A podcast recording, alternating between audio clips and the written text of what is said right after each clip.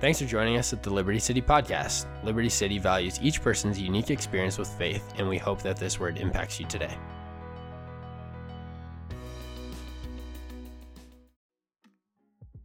Well, hello everybody, and welcome to church. I am really looking forward uh, to preaching this message, but how good is March Madness going to be? I am so looking forward to all of the incredible speakers that we have in March. But today we are going to dive into the book of Jonah. So, right now, I encourage you to get your Bible because uh, it might take a while. The book of Jonah usually is about two or three pages at most. And so it's not the usual one that you can just flick to, you know, unless you're just an absolute Bible scholar. Um, you can't just kind of flick over to the New Testament and find the book of Matthew.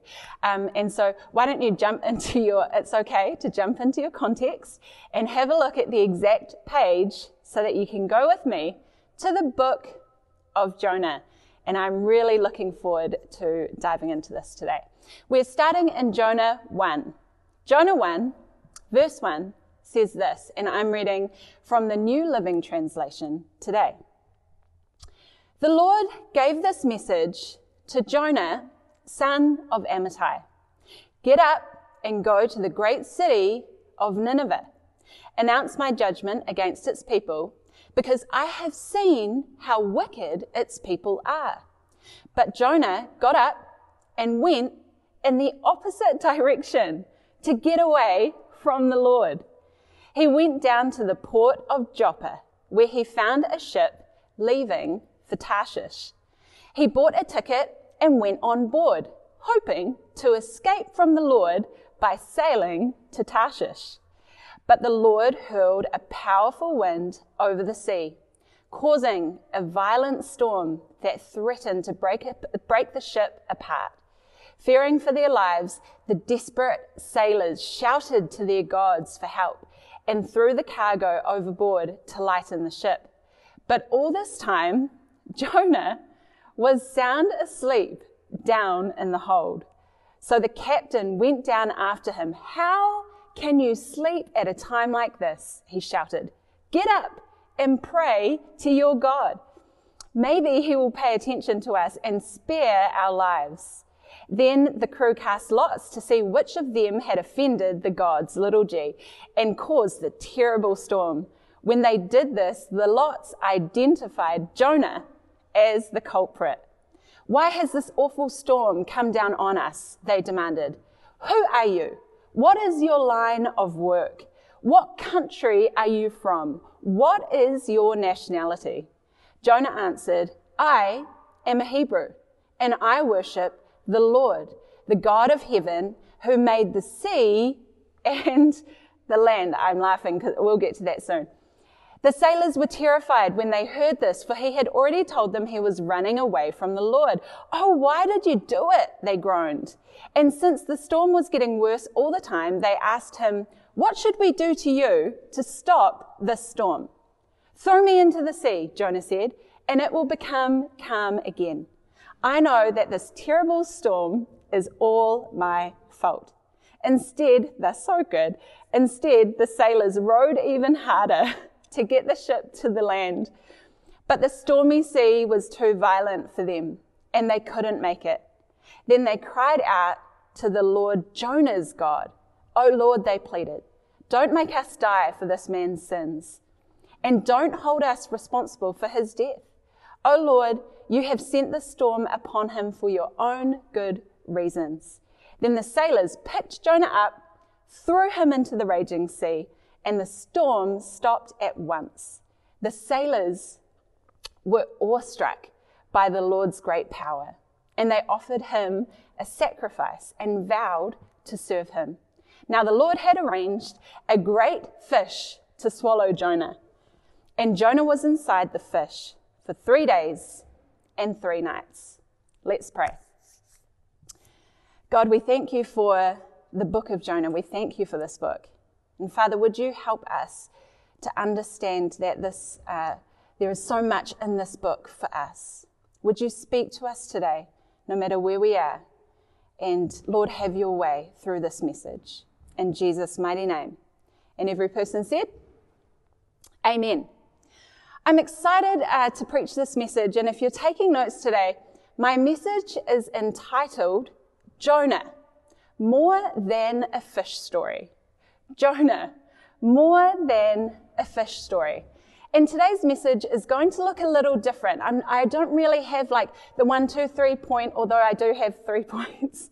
But they're a little different. They're more like a beginning, middle, and end because I really want to break down the story for us. I want to talk about the hard truth of the story. I want to talk about the tragedies of the story. And then I want to talk about the lessons of the story. So let's dive right in to this amazing book, the book of Jonah. And let's first talk about the hard truth of the story. Let me start off by saying this. The story is not about a fish. It is not about a whale. I couldn't come up with a better name other than Jonah, more than a fish story, because as I started to read this book in depth and really started to dive into my study with this book, I started to realize this story is not about a whale. This is not a kid's story.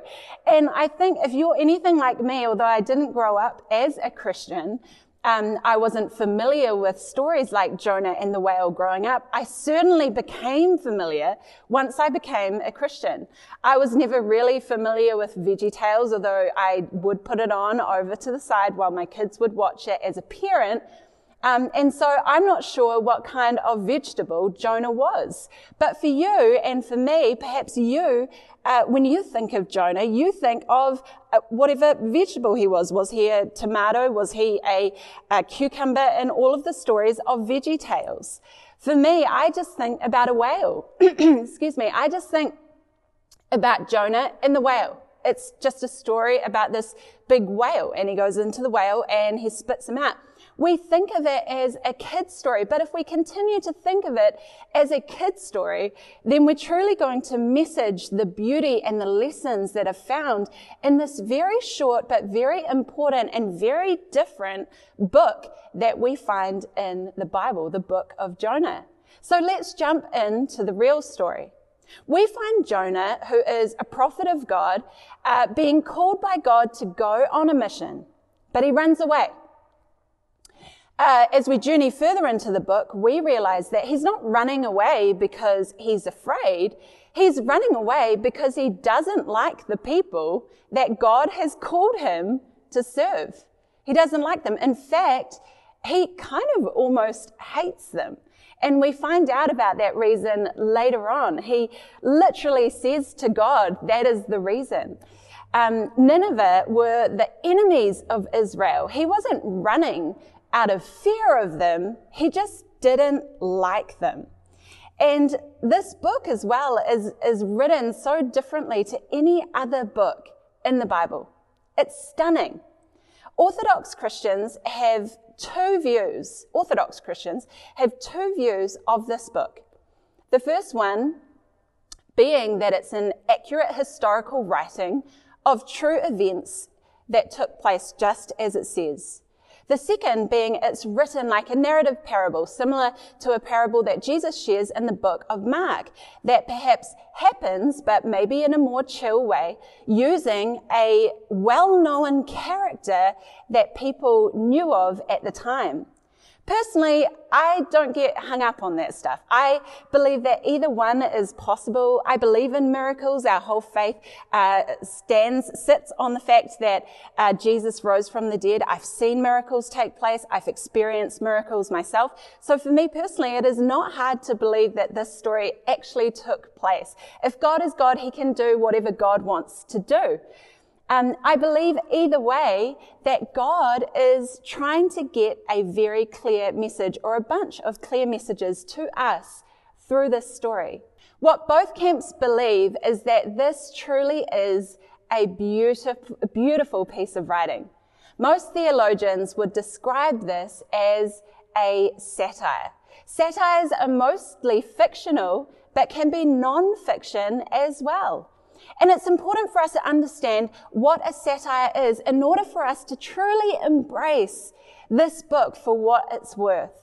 A satire is a genre of literature and performing arts, usually f- fiction, less frequently non-fiction, in which vices, follies, abuses, shortcomings are held up uh, to ridicule, ideally with the intent of bringing to light the um, inadequacies, the shortcomings of individuals or governments or society itself into improvement. You, you sit back and you kind of laugh at these main characters and you laugh at their shortcomings and then you realize that actually we do that ourselves. And, and that is what a satire is. Some famous satires um, examples are A Midsummer Night's Dream.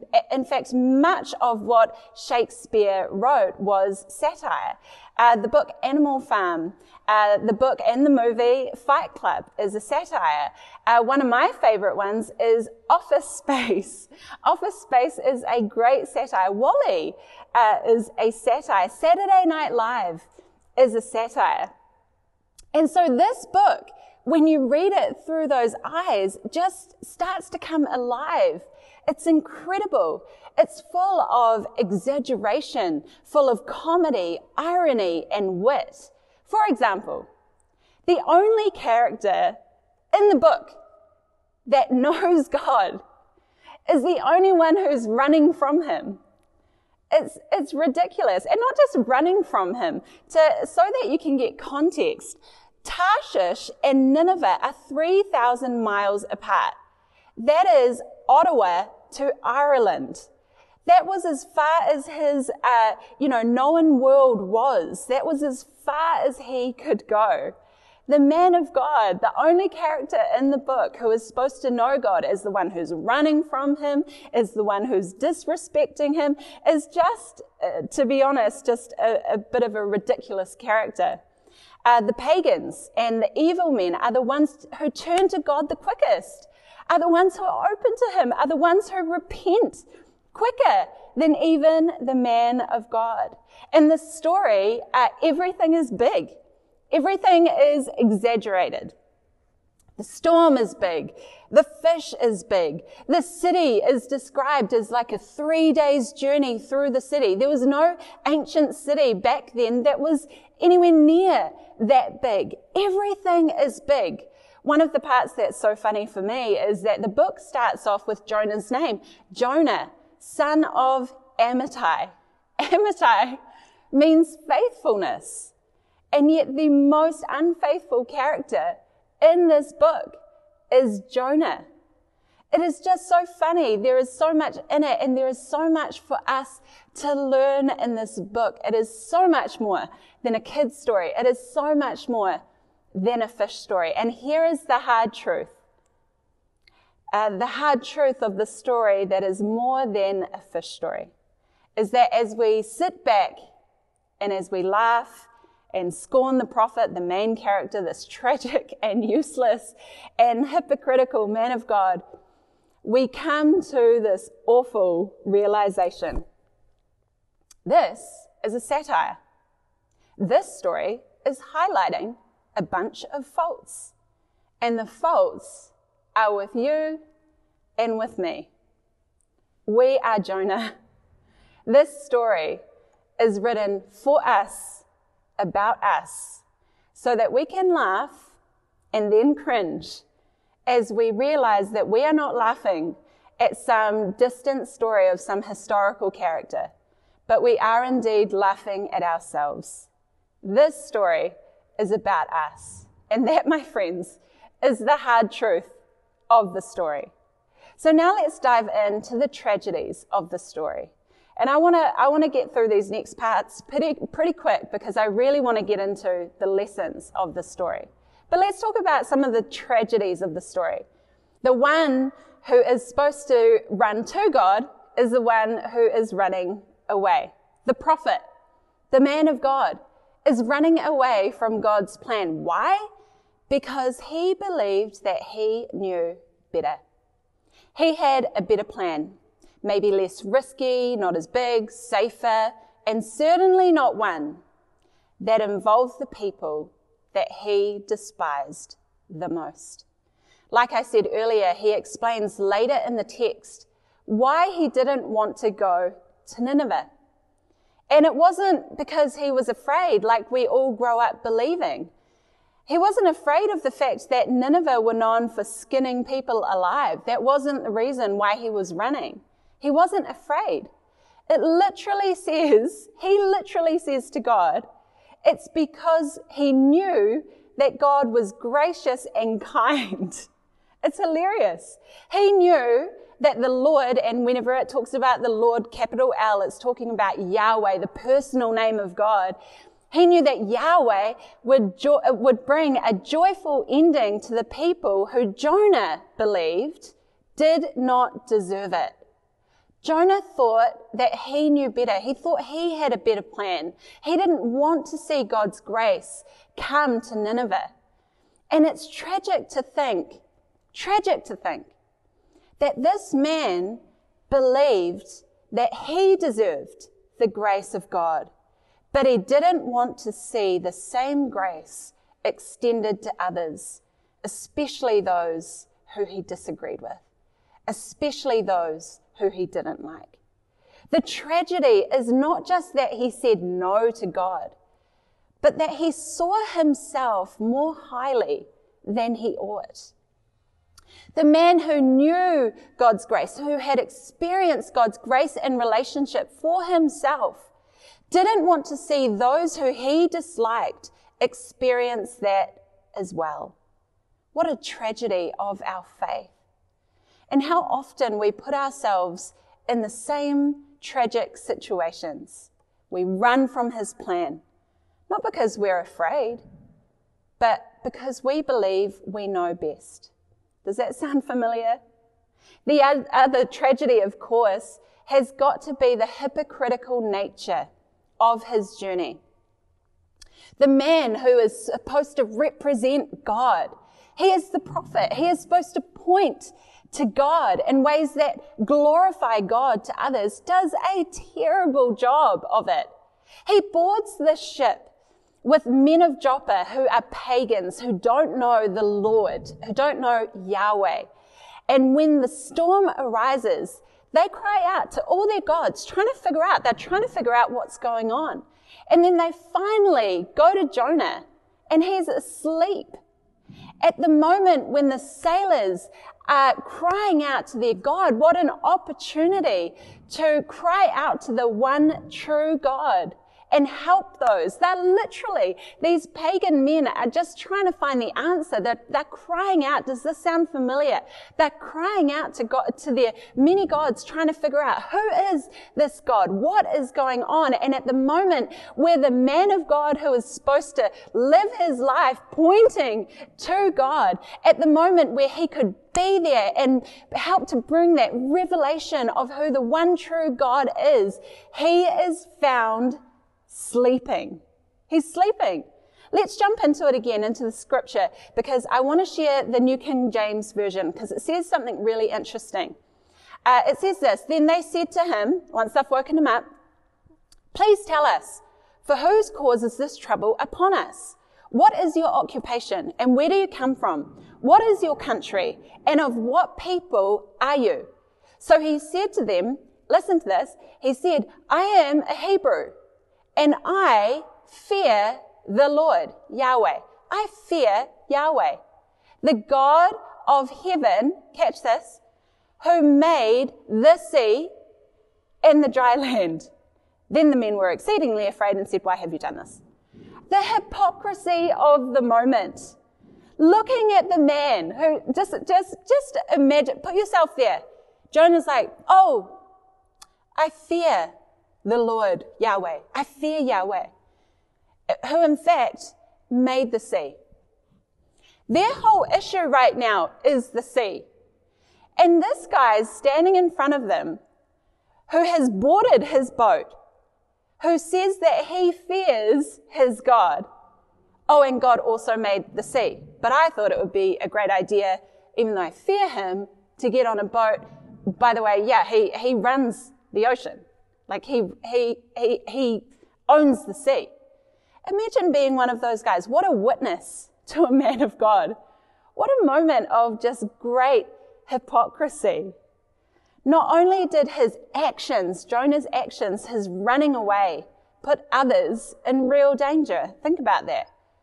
But then he stands there saying that, oh, I, I fear Yahweh. I, I, fear the Lord. I love God, but I hurt people.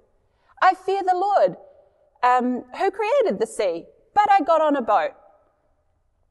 He had lost his fear. He had become too familiar in a way that lacked respect for who God truly was. He had become too familiar with God and not familiar in a way that's wonderful, not familiar like, man, I know you so well. I spend time with you. And that's why I stand in awe of you, which is talking about the fear of God, just like, whoa, that's amazing. He had become too familiar to the point where he now was a hypocrite. He didn't fear God, otherwise, he wouldn't have got on the ocean. He had lost his fear, and that is one of the tragedies of this story. And remember, this story is not about some distant character, is not some old historical writing. This story is about you, and it is about me. So now let's jump into the lessons of the story. We've talked about hard truths of this story. We've talked about the tragedies of this story, and hopefully now it's becoming more than just a Jonah and the whale story. Let's talk about the lessons of the story. The first lesson that I pick up on, and I'll try and go through these quick so that I can get to the real crux of this message. The first lesson I pick up on is that most of us are not afraid of our calling, we just think we know better. Most of us are not afraid of our calling, we just think we know better. You see, Jonah, he wasn't afraid. He just didn't like God's idea. And he didn't like the people that God had called him to. For example, Levi's not afraid of instructions, especially IKEA instructions. He's not afraid of them. He just thinks he knows better. Or he just can't be bothered. And we could be like that with our calling. We, we just think we know better, or to be honest, we just can't be bothered. We're like, we got this. Or we're just over people. We get over people and we can't be bothered because God's calling a lot of the time uh, includes people. It amazes me the amount of content, uh, content out there um, that people put up about how to do better, how to be a better leader, how to be a better parent, how to be a better pastor. And yet so many of these people putting out this content are not, not actually, never actually uh, do anything on the field of humanity. They just love commentating because it's easy to talk. It's harder to walk. It's easy to see things. It's harder to actually step out and do it. It's sometimes easy to read the instructions. It's just hard to actually follow fully the instructions. Um, and here's the question you can ask yourself. What is it that God has asked of me that I'm running from or that I just can't be bothered doing? It's just so much easier to sit back and just watch other people do it. And I can help them get better. I can help them do better. No, we need to get on the field. What has God asked of you? What has He asked you to do that you don't like the idea of? Or that you simply can't be bothered doing?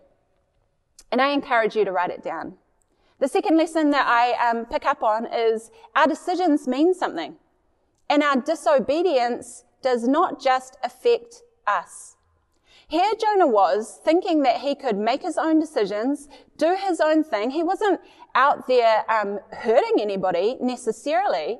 And yet by his actions and by his disobedience, by him choosing that I'm going to know what's right for me in my life, which is just so rampant in our society today. Oh, just do you. He, look, Jonah was just doing him just do you. You'll be all good. As long as you're not like, you know, intentionally out there hurting anybody, just do you. And so off he goes, gets on a ship without realizing that all of his disobedience, and, and we hate that word because it's yuck, it's ugly, like, ah, control, control, red flag. Um, but the truth is, is that we are called to be obedient to God because he has our best intentions. And so all of his disobedience and all of his decisions ended up affecting those around him. Don't be naive enough to think that you can just live your life and go about making your own moral, uh, you know, having your own moral compass and making your own decisions as long as you don't hurt anyone. Because listen, we are imperfect. That's why God gave us his word. That's why he gave us his Holy Spirit because we need help.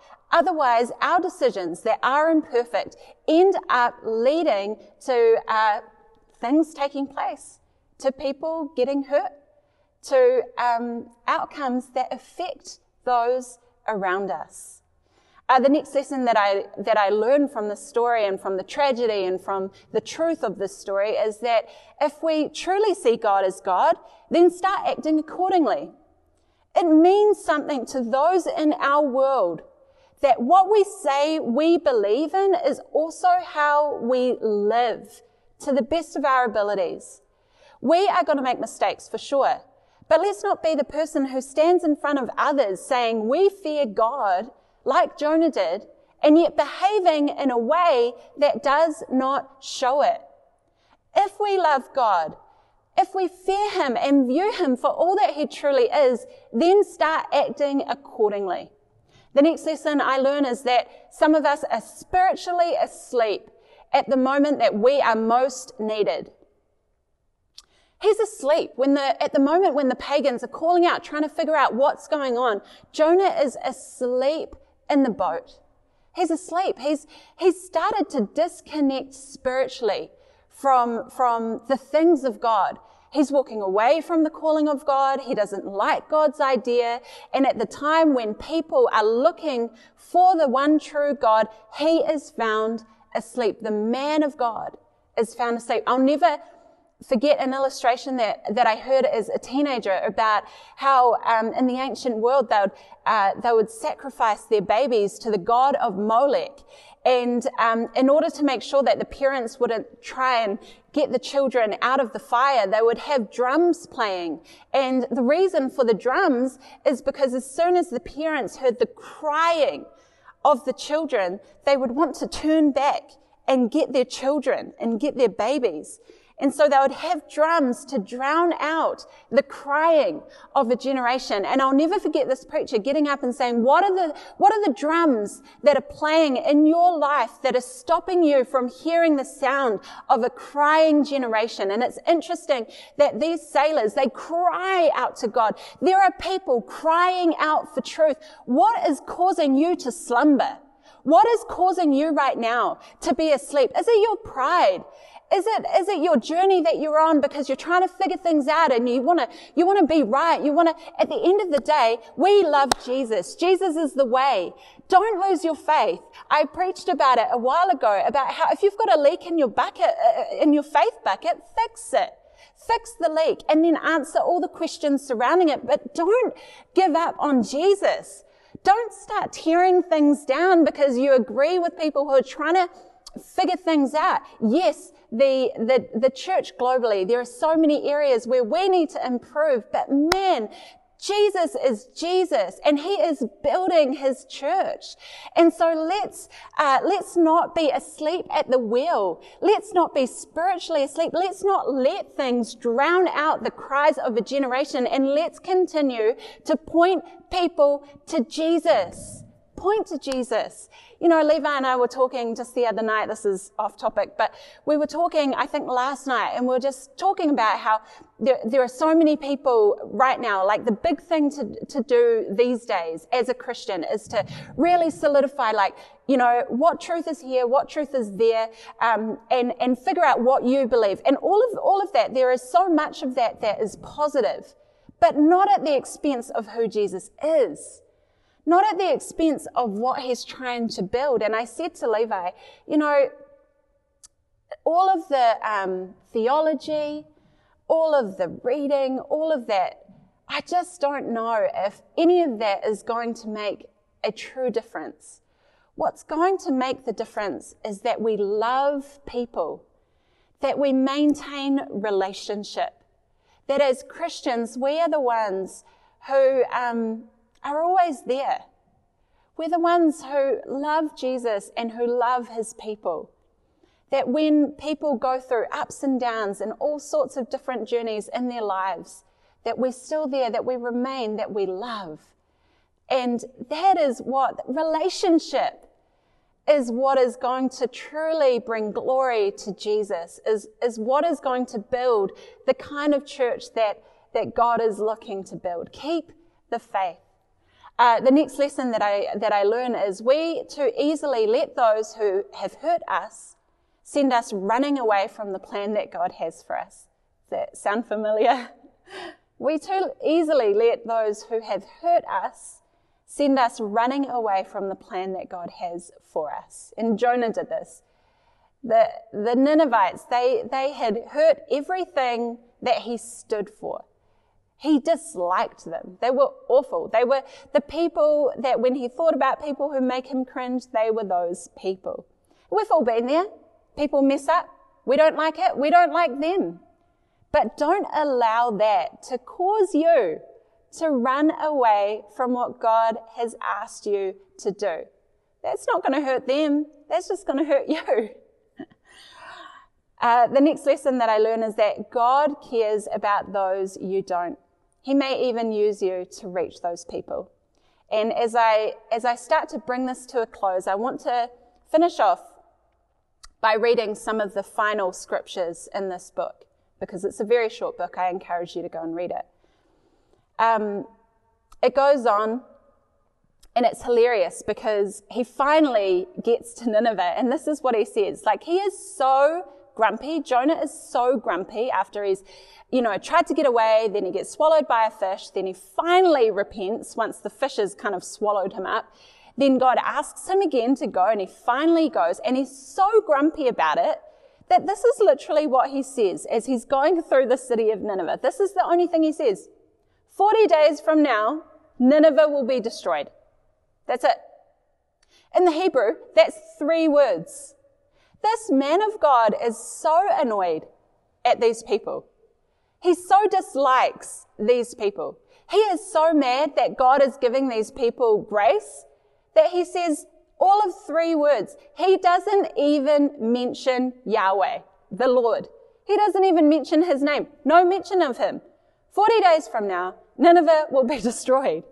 But you know what's crazy is that God still uses it. The whole city turns back to God. And this is why I love this book. The cows repent. The king, the evil king, he repents and he says, even the, flo- the, the livestock have to wear sackcloth so that they repent. The whole city repents, which is just awesome. This book is both moving and powerful and hilariously funny that the cows are repenting. And so even though Jonah is just being such a calloused man with three words, all of three words, the whole city comes back to know God. And then uh, finally in Jonah 4, in the final chapter, which is entitled Jonah's Anger at the Lord's Mercy. Jonah's anger at the Lord's mercy. It says this This change of plans greatly upset Jonah. Now remember, whose plans? Because that was always God's plan. Jonah's plans. Jonah had plans. He didn't like God's plan. He thought his plan was better. And so it starts off by saying, this change of plans greatly upset Jonah, and he became very angry. So he complained to the Lord about it, to Yahweh about it. And hear this, this is just next level. He says, Didn't I say before I left home that you would do this, Lord? That is why I ran away to Tarshish. Like I mentioned, we get the reason. It's not out of fear, it's because of this next sentence. I knew that you are a merciful and compassionate God. He's angry, guys. I knew that you were a merciful and compassionate God, slow to get angry and filled with unfailing love. Can you imagine this? And then he says this, you are eager to turn back from destroying people. And he finishes off by saying, just kill me now. Lord, I'd rather be dead than alive if what I predicted, what my plans, what I wanted, will not happen. And the Lord replied, Is it right for you to be angry about this? Now, this is all funny. We laugh. We're, we're like, oh, this guy's an idiot. Look at the mercy that he was showing. Look at it. How dare he say this? Like, what? But, like any good satire, you look at the ridiculous of the character and realize that you do this as well. I do this. Is it right for you to be angry? God says again. In another translation, he says, Do you have a good reason to be angry? And my final lesson today, and I really believe that this, for me, this is what the book of Jonah is all about. And I'm sure that there will be different takeaways for everybody. But for me, this is what it's all about. And the final lesson is we must forgive. We must forgive. Today, let me ask you this question Who do you need to forgive? Who do you need to forgive? Jonah's hardness towards Nineveh, his unforgiveness and judgment of their behavior, of the way that they did things, his dislike for that group of people, led him to run, to fight, to put others in danger, to want to die. Remember, he says to the sailors, just throw me over the boat.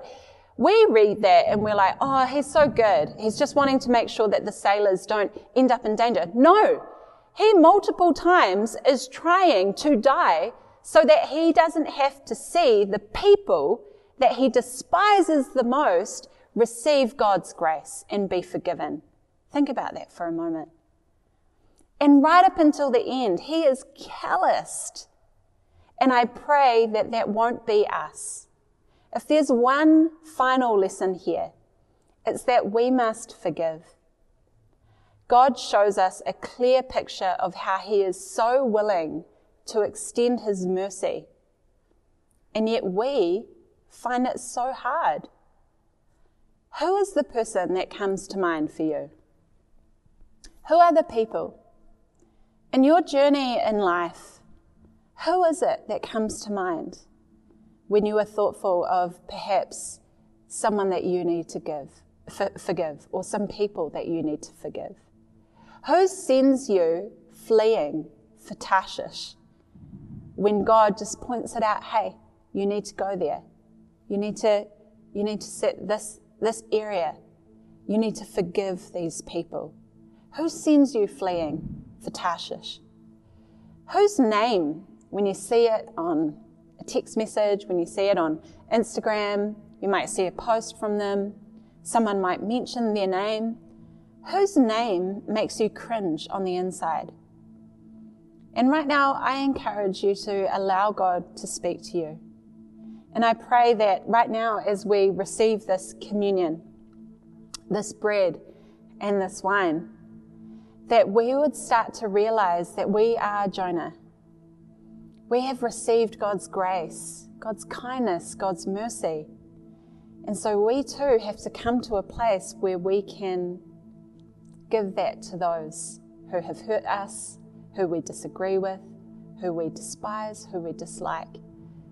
Let our hearts not become calloused. So, um, would you just take your, your bread and your juice or your wine today? And together we're going to receive communion.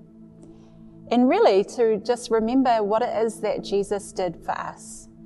That he took away our sin that He made a way for us, that He gave us His grace. And so, right now, why don't you receive that? And I'm going to pray as you do. Thank you, Lord. God, I just thank you, Father, for your grace. And today, we thank you that you strengthen us in order so that we can forgive. Help us, Lord. Help us to forgive those who we need to forgive. Father, would you speak to us? Would you highlight? Would you search our hearts?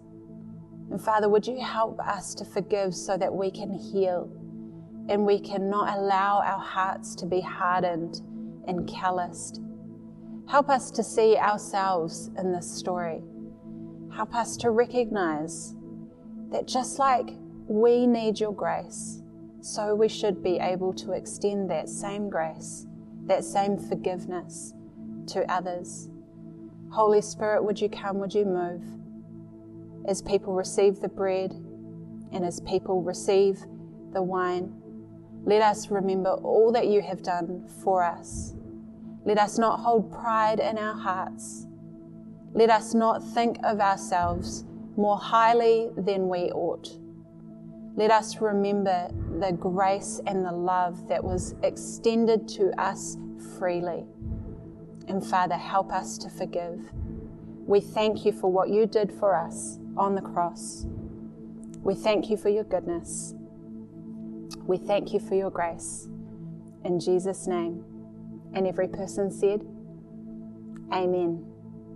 You know, um, you may not know Jesus, and uh, you may, and I want, I want you to stay. If you're a Christian, I want you to um, stay focused at this part because this is not just for the new Christian. But you may not know Jesus, and you're saying to me, man, I need a relationship with him. I've got some good news for you. The cool thing about Jesus and the story of Jonah is that Jesus was the better Jonah. And, and it's remarkable to me uh, the thing, the similarities that we see, and I guess the two stories going alongside each other. That Jesus was the better Jonah. Jesus too was sent with a message to redeem his people. But instead of running like Jonah ran, he goes freely. Jesus is also found at one point sleeping in a boat like Jonah was. But instead of the storm getting worse, he calms the wind and the waves just as he speaks. Instead of three days in the fish, Jesus spends three days in the grave. And instead of being angry at the forgiveness of others, he gave his life so that we too could be forgiven. Jesus loves you today, and he wants to start a relationship with you. And we believe that by praying a simple prayer, you invite Jesus into your heart. You invite him to be your Lord and Savior. That's really simply, that's like him standing in front. He stands in the gap with the sinless life that he lived, so that when God looks at you, he sees the Son, he sees Jesus. And so then we can boldly approach God. We can boldly approach the throne. And not only that, we can live a life because the Holy Spirit comes alive in us. And we can live a life with Jesus, with the Holy Spirit, with the Father, not alone in this life, but walking with them, them helping us to live the kind of life that God has intended for you. And so I'm going to say a line of a prayer. And by simply repeating the line of the prayer and really believing it in your heart, repenting, having a, I guess, a U turn, not a 360, a 180, um, by repenting and saying, Jesus, I need you in my life. I see what you did, and, and I need you to stand in the gap. By doing that, that's starting your relationship with Jesus. That's beginning your Christian journey. And from there, our hosts who are down in the chat would love to start a chat with you. After this prayer, you'll get a chance to just click the button saying, I, I raised my hand. And we would love to journey with you because it doesn't just finish here. We don't want you to do this alone. We want to be there to support you and help you be discipled through your journey as a Christian. But this moment can be a powerful moment and it doesn't matter if you're sitting in your kitchen, if you're sitting in your car, or if you're sitting at home. I believe that this moment can change your life forever. And so the prayer goes like this. And I encourage every Christian to pray this prayer as we join together in support for anyone who is making this decision today.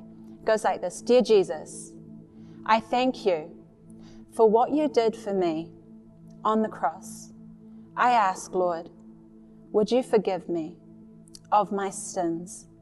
Would you stand in the gap? Would you walk with me? And I thank you that you do. I thank you, Jesus. I thank you, Jesus. Amen. Every person said, Amen. Amen.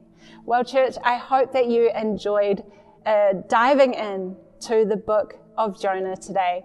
Uh, later on, I'd love to do um, a few sermons around the book of Jonah because there's just so much to unpackage. But my hope today is that you would understand that the book of Jonah is more than a fish story. And truly, my hope is that we would all leave today a little bit lighter, having been thoughtful of perhaps those people in our lives who we need to forgive. Pray you have a great week, and uh, we will see you next week for March Madness. See you later, church. We're so glad you joined us at Liberty City Podcast. Please check us out on social media and find an event to connect with us.